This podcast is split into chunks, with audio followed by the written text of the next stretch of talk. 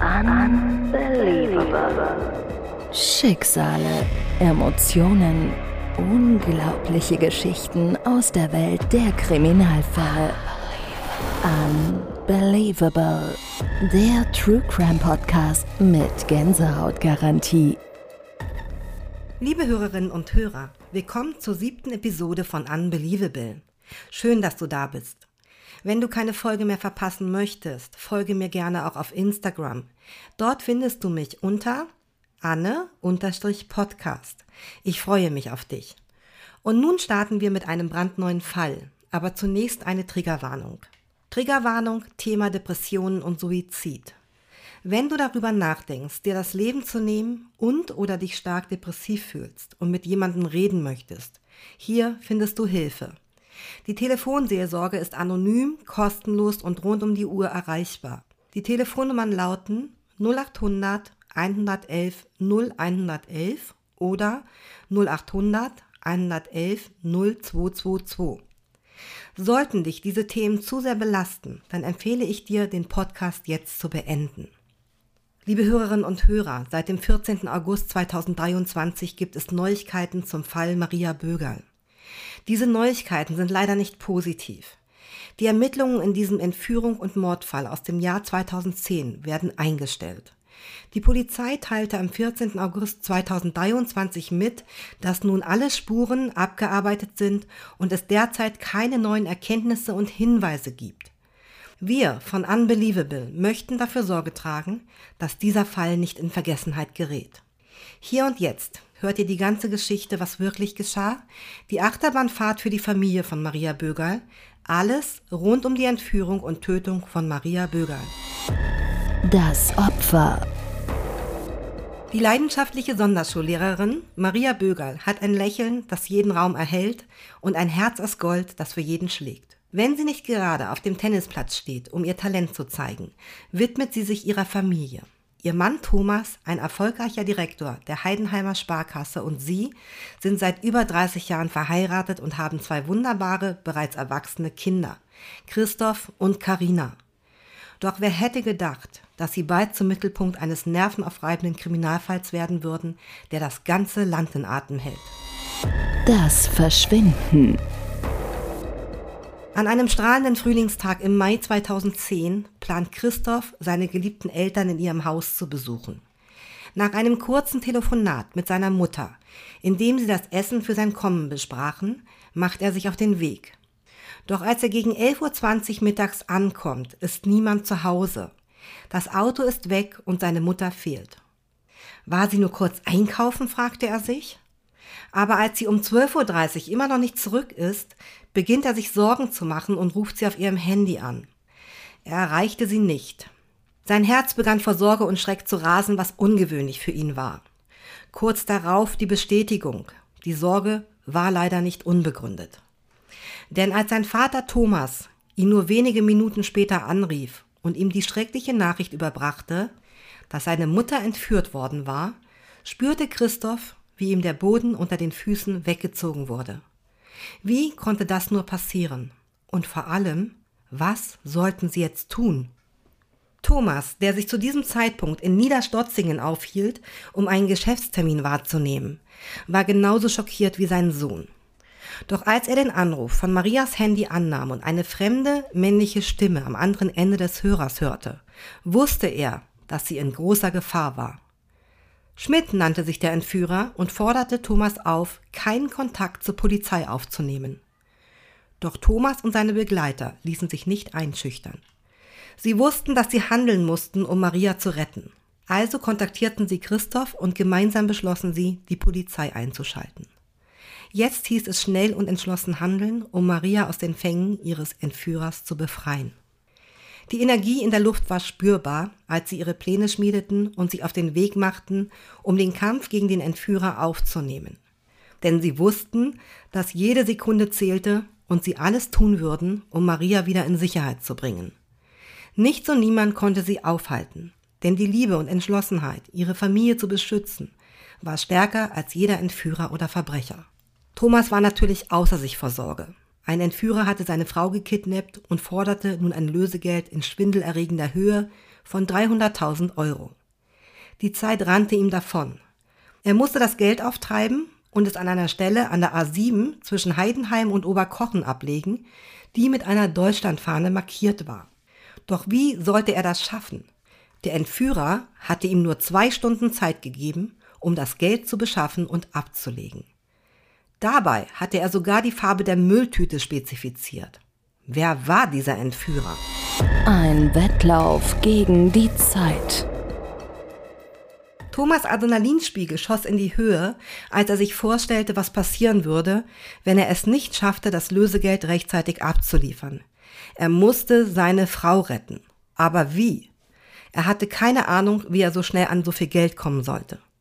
Ein Bankautomat würde das nicht leisten können und er konnte sich auch nicht einfach so eine Summe von 300.000 Euro in Bar von der Sparkasse auszahlen lassen, in der er arbeitete. Er brauchte eine andere Lösung. Doch die Zeit lief weiter ab und die Uhr tickte unaufhaltsam. Thomas musste handeln. Er musste das Geld auftreiben und es an der markierten Stelle ablegen. Aber wie sollte er die blauen Mülltüten finden, die der Entführer verlangte? Im Rathaus von Niederstotzingen, wo er sich aufhielt, gab es nur grüne Müllsäcke.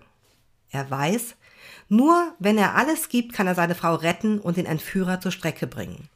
Nur wenn er seine Kräfte bündelt und sich nicht unterkriegen lässt, kann er die Situation meistern und seine Frau aus den Fängen des Entführers befreien. Wie geht es einem, wenn man plötzlich in die Rolle des Entführungsopfers schlüpft? Thomas Bögerl kann davon ein Lied singen. Der Entführer fordert ein Lösegeld und gibt genaue Anweisungen zur Stückelung. Doch Thomas ist nervös und die Polizei versucht, ihn zu beruhigen. Wird das Geld rechtzeitig abgegeben? Die Zeit rennt und Thomas schafft es schließlich, das Geld unter der Deutschlandflagge an der Autobahn abzulegen. Doch dann passiert nichts. Keine Abholung, keine Nachricht, nichts. Wer ist schuld an diesem Fiasko? Die Meinungen gehen auseinander. Die Behörden behaupten, Thomas wollte das Geld alleine besorgen, aber Thomas selbst sagt, er habe nie darauf bestanden. Was ist nun die Wahrheit? Eines ist sicher. Thomas Böger ist ein tapferer Mann, der alles gegeben hat, um seine Familie zu retten. Und das ist überzeugend. Als die Uhr auf 16.30 Uhr zutickt, trifft Thomas Bögerl in Begleitung des SEK endlich wieder im Haus der Familie ein. Doch anstatt erleichtert zu sein, ist er völlig aufgelöst und gestresst. Denn der Entführer hat sich nicht wie versprochen erneut gemeldet und von Maria Böger gibt es immer noch kein Lebenszeichen. Wie kann das sein? Was ist mit ihr passiert? Die Stunden ziehen sich hin und die Ungewissheit wird unerträglich. Um kurz vor Mitternacht beschließt die Spurensicherung endlich das Haus der Familie zu durchsuchen.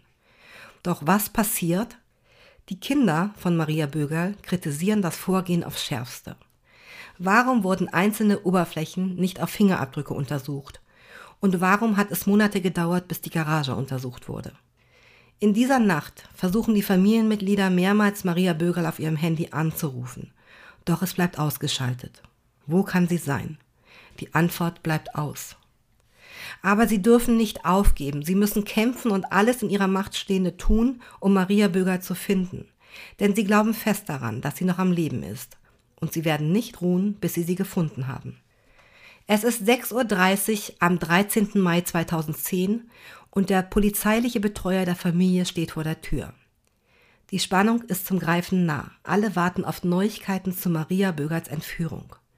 Und dann kommt die Nachricht. Das Lösegeld wurde abgeholt. Ein Hauch von Erleichterung durchströmt Thomas und die Kinder.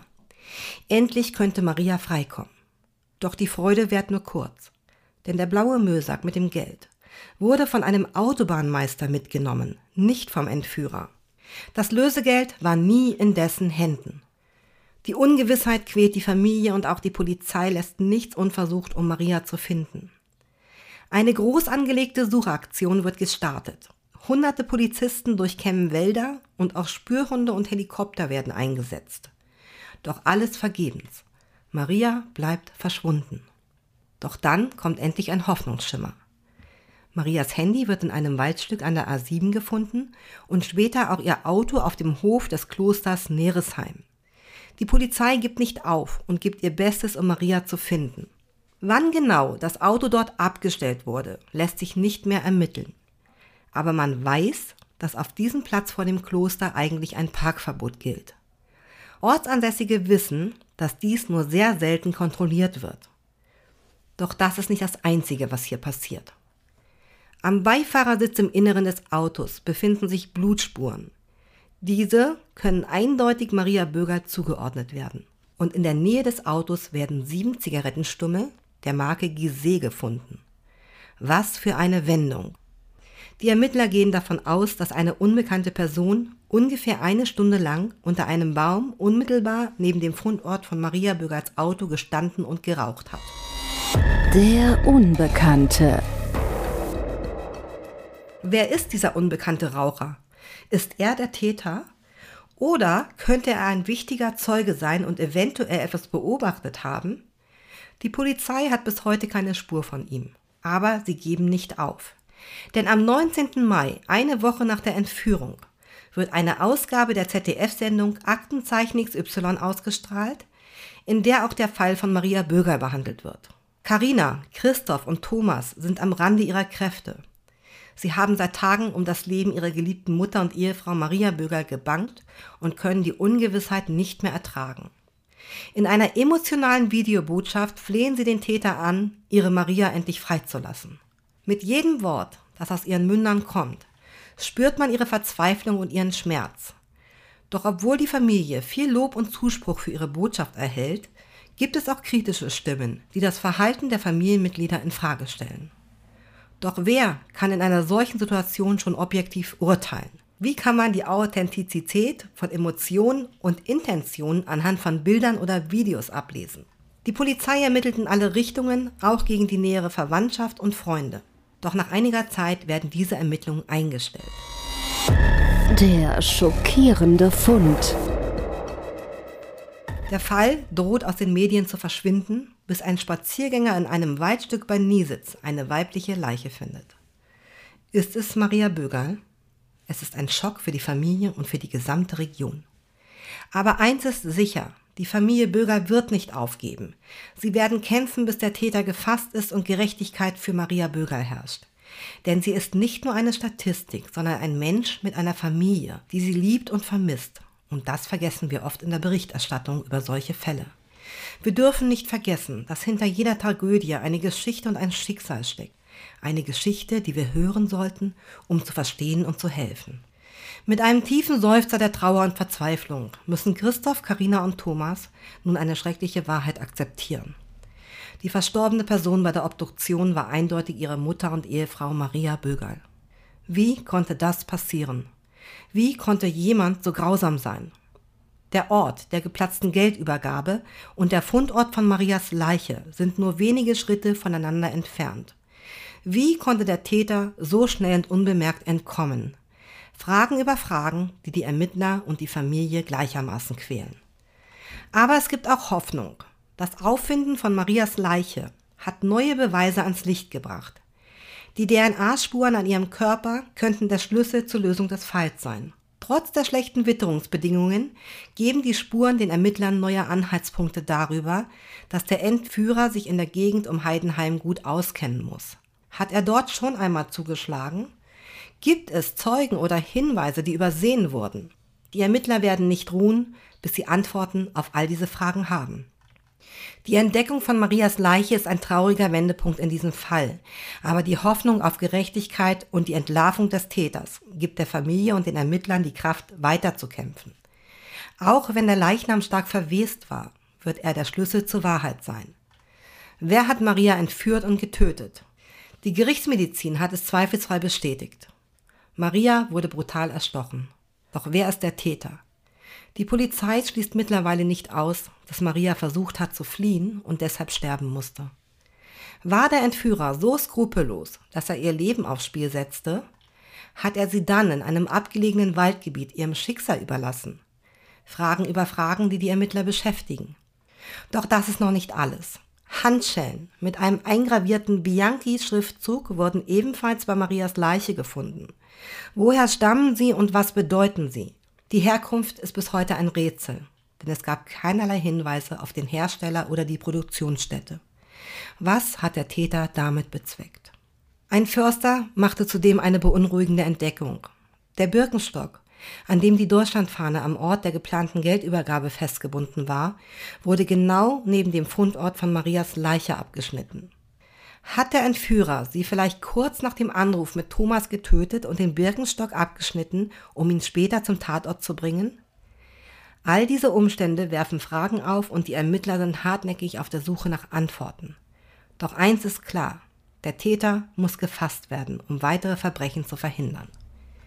Die Polizei arbeitet auf Hochtouren, um den Entführer und Mörder von Maria Böger zu finden. Ein Täterprofil wurde erstellt und es deutet alles darauf hin, dass es sich um einen unprofessionellen Kleinkriminellen handelt. Doch wie konnte dieser unerfahrene Täter so dreist vorgehen und so viele Risiken eingehen? Wollte er unbedingt schnell an das Geld kommen oder hatte er eine persönliche Vendetta gegen Thomas Bögerl?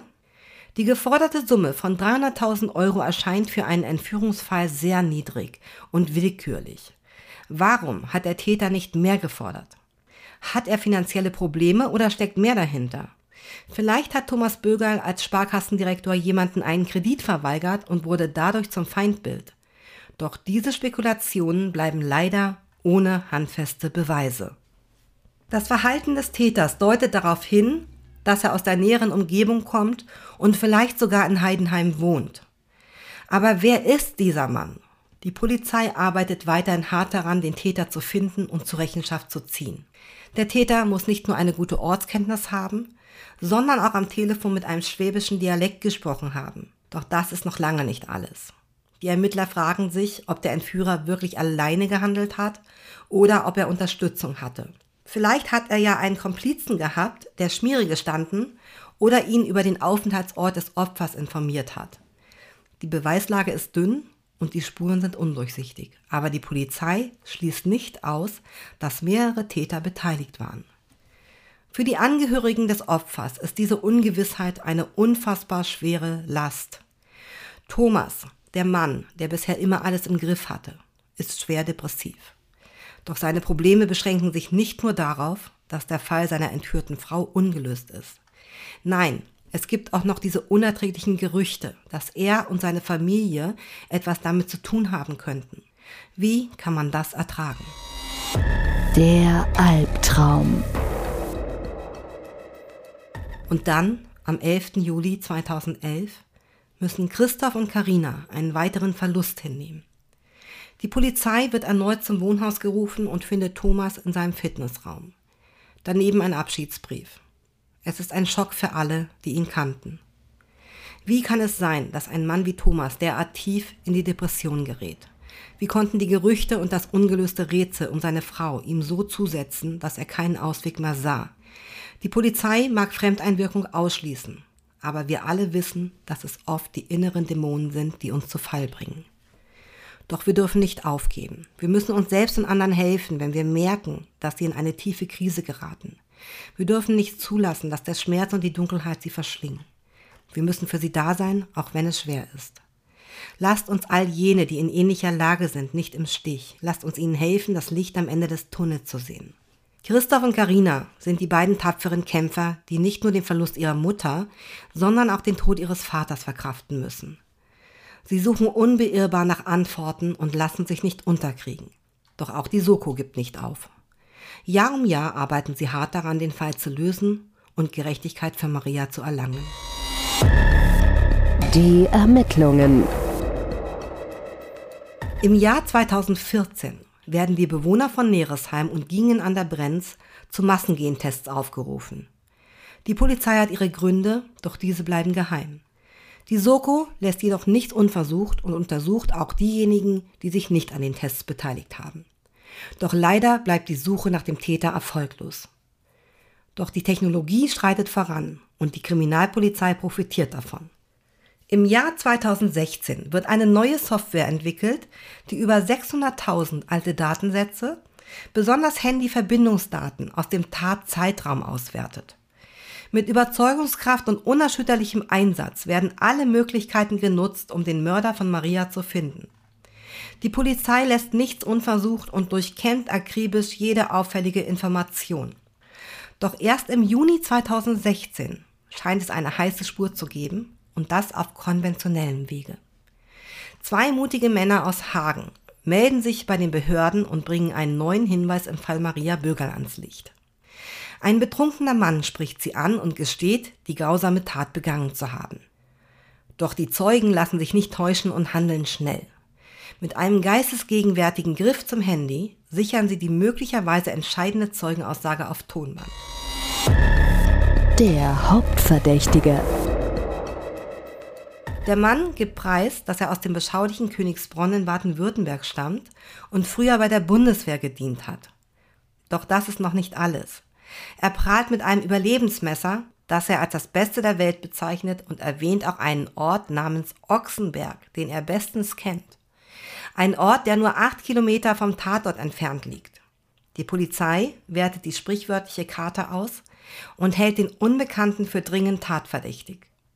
Dieser neue Hinweis ist überzeugend und lässt die Ermittler nicht zur Ruhe kommen.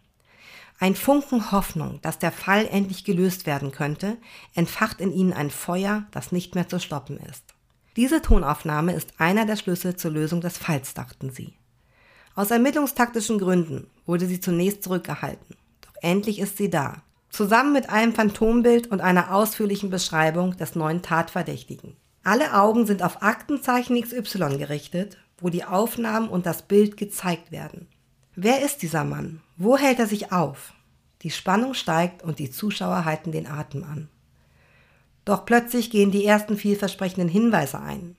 Namen werden genannt und die Polizei handelt sofort. Am nächsten Morgen verkündet das BKA die Festnahme des Tatverdächtigen. Endlich.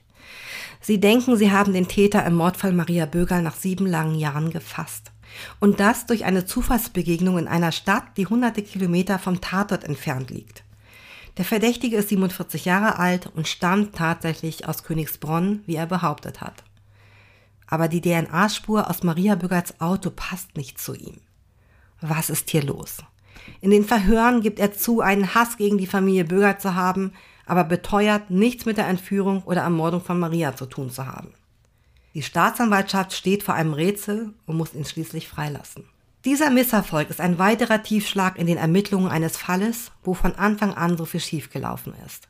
Doch trotzdem geben die Ermittler im Fall Bögerl nicht auf und starten Anfang 2020 erneut ihre Jagd nach der Wahrheit.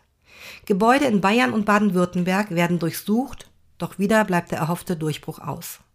Wie kann das sein? Wer steckt hinter dieser Tat? Fragen, die uns alle umtreiben und uns nicht loslassen. Die drei Zielpersonen scheiden als Verdächtige aus. Wer bleibt denn da noch übrig? Die Ungewissheit nagt an uns allen. Doch auch wenn es still geworden ist um den Fall Maria Böger, dürfen wir nicht aufgeben. Wir dürfen die Hoffnung nicht aufgeben, dass dieser Fall irgendwann doch noch gelöst wird. Denn auch wenn die Soko nicht mehr aktiv ist und der Fall offiziell ungelöst bleibt, saßen bei der Polizei immer noch Ermittler, die alles daran setzten, um Licht ins Dunkel zu bringen. Liebe Zuhörerinnen und Zuhörer, der Fall Maria Bögerl hat uns alle in den letzten 13 Jahren im Atem gehalten. Doch heute müssen wir leider nochmal mitteilen, dass die Ermittlungen im August 2023 offiziell eingestellt wurden.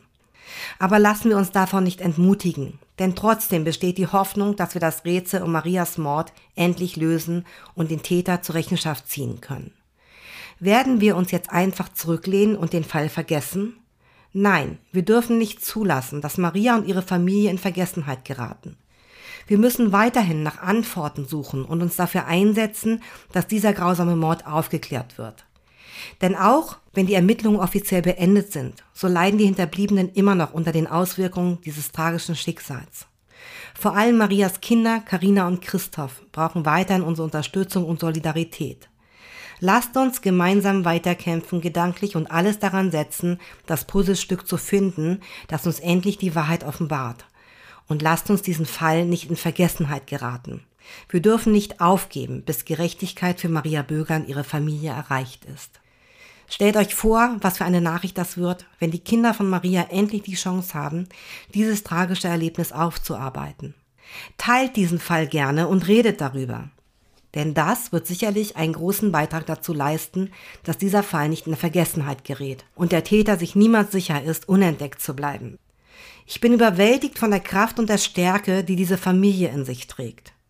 Vielen Dank, liebe Hörerinnen und Hörer, dass ihr zugehört habt. Ich hoffe, ihr seid genauso bewegt wie ich und vergesst nicht, Nächste Woche am Donnerstag gibt es wieder einen neuen spannenden Fall.